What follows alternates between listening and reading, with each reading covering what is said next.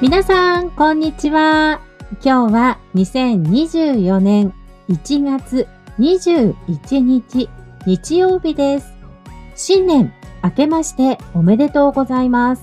皆さんは年末年始、お正月はどのようにお過ごしでしたか？私はというと、今年もまた大移動でしたね。久しぶりに始発の新幹線に乗りました。朝5時半過ぎかな。もう駅にいましたねその時間に。外はまだ真っ暗で寒かったです。一日おきに東北の方から順に下るように移動しましてお正月三が日を終わって帰ってきてそれから数日ゆっくりお休みしながら年末できなかった大掃除をするというおなじみの年末年始でしたね。ということで、今年もどうぞよろしくお願いします。それでは、今日も Megumi's Daily Japanese Adventures スタートです。さて、今回はですね、久しぶりに旅の話をしようかなと思っていたんですけど、考えてみたらそうでもないですね。久しぶりでもないですね。最近旅のお話ちょっと多めかもしれませんが、先月、昨年の12月なんですけどね、私、仕事で東京にずっと行っていたんですが、最終日、仕事終わりで夜遅く帰ってきました。そして帰ってくるや否や、自宅滞在時間数時間で、次の日の朝早くから山口県に行ってきました。少しだけ仕事も兼ねていたんですけど、旅の目的はどうしても泊まってみたかったお宿、旅館の予約がやっと取れたから。それと、角島大橋に行ってみたい。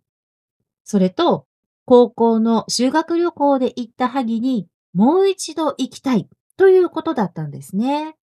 途中から私の両親も合流しまして、目的たっぷりの旅行でした。まず最初に行ったのが山口県下関市の唐戸市場ですね。下関といえば海峡の町。なんといっても、フグが有名ですね。関門海峡。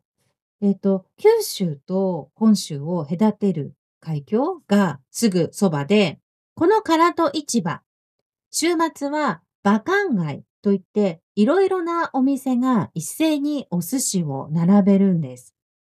普段はおそらくお魚を中心に売っていると思うんですけど、お寿司のフードコートみたいになるんですね。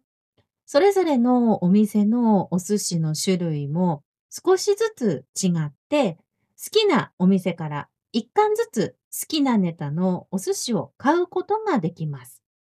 他には海鮮丼とかフグの唐揚げとか、そこで買って外に出ると、すぐ隣が海峡沿いで広場みたいになっているので、天気がいい日は、そこから関門海峡大橋を見ながら、お寿司をつまんだりするんですけどね。うーん。この日はね、雨だったので、風も強くて寒かったんですよ。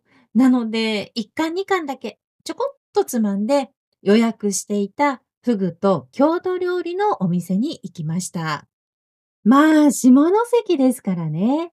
せっかくだからフグを食べようということになりまして、私はフグは1年に1回食べるか食べないかかな。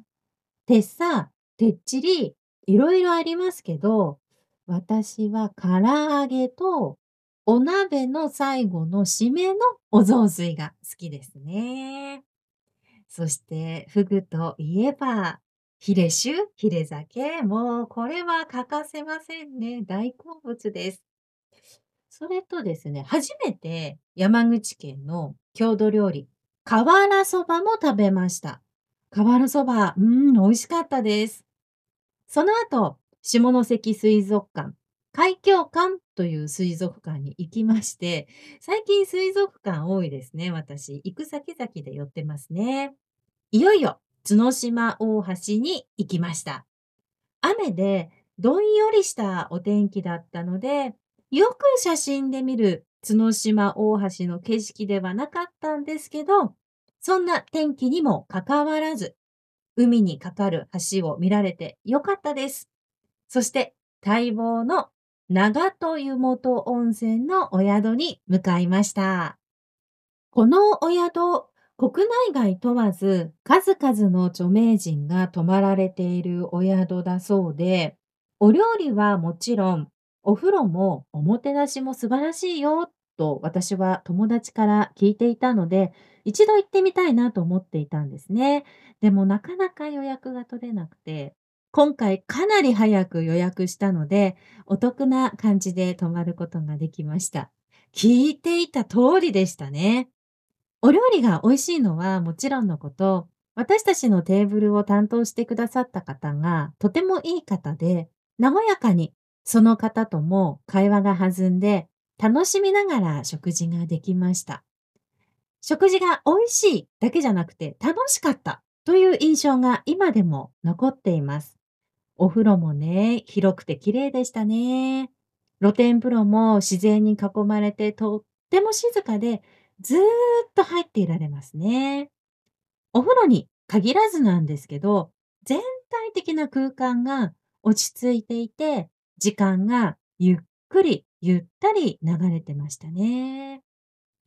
ホテルの方もとっても親切で丁寧なんですけど、気さくで話しかけやすいし、すぐ声をかけてくれるんです。つかず離れずっていうのかな、もう絶妙な距離感なんですよね。まあ、こういう人との接し方っていいなって勉強にもなりました。